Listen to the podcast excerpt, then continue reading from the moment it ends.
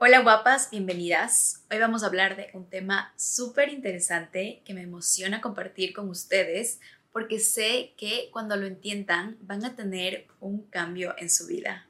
Quédense hasta el final y recuerden que cualquier pregunta la pueden dejar en los comentarios.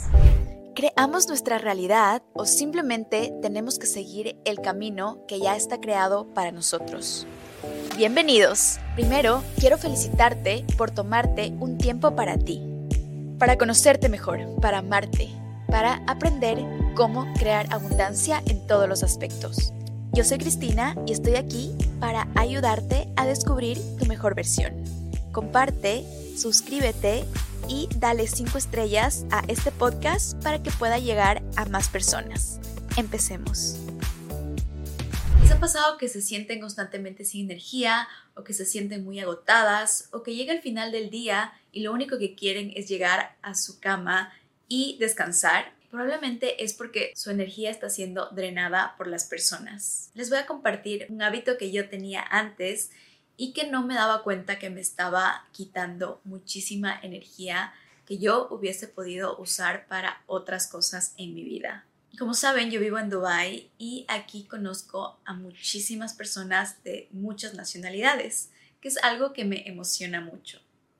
Pero lo que yo no me estaba dando cuenta es que la mayoría de veces que yo hablaba con personas nuevas, iba a temas muy profundos, la gente se sentía demasiado cómoda hablando conmigo y me contaba cosas que ellos me decían que no hablaban frecuentemente con otras personas. Yo tengo la capacidad de crear espacios donde la gente se siente muy segura, donde la gente se siente cómoda de hablar de temas tal vez que son muy difíciles o de temas que tal vez no comparten con personas que apenas conocen. Y como son temas muy profundos, yo estaba muy atenta y absorbía esta energía que era muy pesada. Entonces yo me preguntaba por qué después de hablar con ciertas personas o por qué después de conocer una historia muy interesante, normalmente a la gente le gusta leer biografías, de gente famosa o de gente exitosa. y he tenido la oportunidad de conocer a gente exitosa, entender su biografía inmediatamente. Yo soy muy buena haciendo preguntas y también escuchando.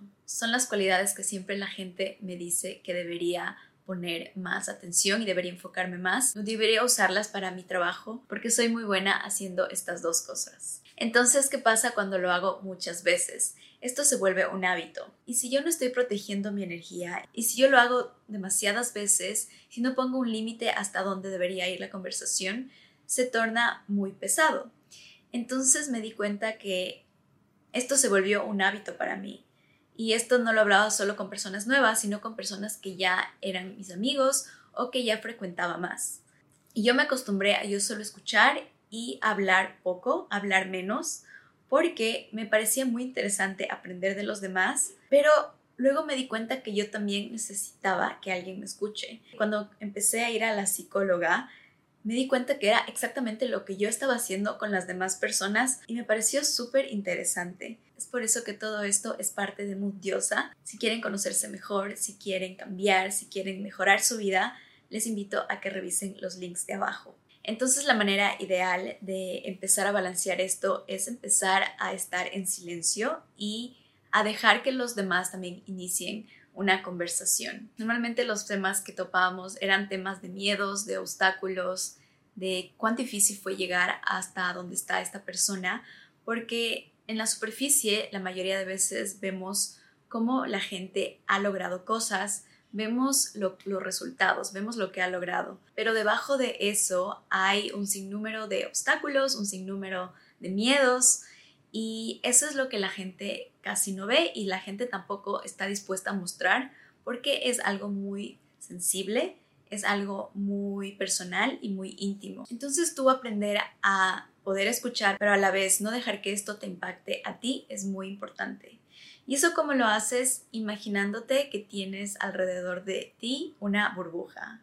Vas a cerrar los ojos, vas a respirar profundamente, como siempre les digo, en cuatro tiempos. Inhalar en cuatro, retener cuatro tiempos y luego exhalar otra vez en cuatro tiempos. Y te vas a imaginar que alrededor tuyo tienes una bola de cualquier color que te guste. A mí en lo personal me gusta el transparente. Me imagino que esta bola me está protegiendo y que yo puedo escuchar a los demás, pero eso no significa que su energía se queda conmigo. Su energía se queda con ellos y yo mantengo mi energía y así cada vez que vuelvo a casa al final del día, también me doy un baño para que esa energía de todo el día, de todas las personas que conocí, regrese hacia ellos y yo me pueda quedar con mi propia energía y mantenerla. Ahora vamos con un tema más profundo que es el querer ayudar es no solo conversar, es sino tratar de ayudar a esta persona a que cambie. Por favor, si tú estás tratando de cambiar a alguien, detente a menos que esta persona te haya pedido que le ayudes o a menos que tú sientas que hay un progreso. A mí me pasaba con mi familia y yo trataba de ayudarles sin que me lo pidieran. Una persona va a cambiar por ella misma, no porque alguien más le quiera ayudar, no porque alguien más se lo diga, no porque alguien más quiera interferir en su proceso. Cada persona tiene un proceso que debe pasar para poder cambiar. Por ejemplo, para mí hay cosas en las que yo he cambiado instantáneamente y he mejorado. Hay cosas que me han tomado años en cambiar. Para cada persona, para cada situación hay un proceso. Y esto me pasó a mí. Por más que yo quería ayudar a esa persona, esta persona no iba a cambiar porque no dependía de mí su cambio, dependía de esta persona. Y esta persona no va a cambiar a menos que ella misma decida cambiar. Así que te recomiendo que no desperdicies tu energía en personas que no te están pidiendo ayuda, en personas que no están dispuestas a cambiar y en personas que no valoran el tiempo y el esfuerzo que tú le estás dando para que puedan cambiar. Recuerda que es muy importante que tú primero te pongas como prioridad, que tú primero te ayudes a ti misma, que tú primero veas qué áreas de tu vida quieres mejorar, que te enfoques en tus metas, que te enfoques en tus objetivos y que te hagas feliz a ti primero y que tus sentimientos y tu felicidad dependan solamente de ti. Te mando muchos abrazos, te mando un beso y nos vemos en el próximo video. Fue un placer tenerte aquí y me encantaría conocerte mejor.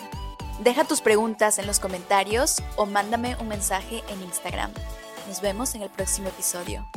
Te mando un fuerte abrazo.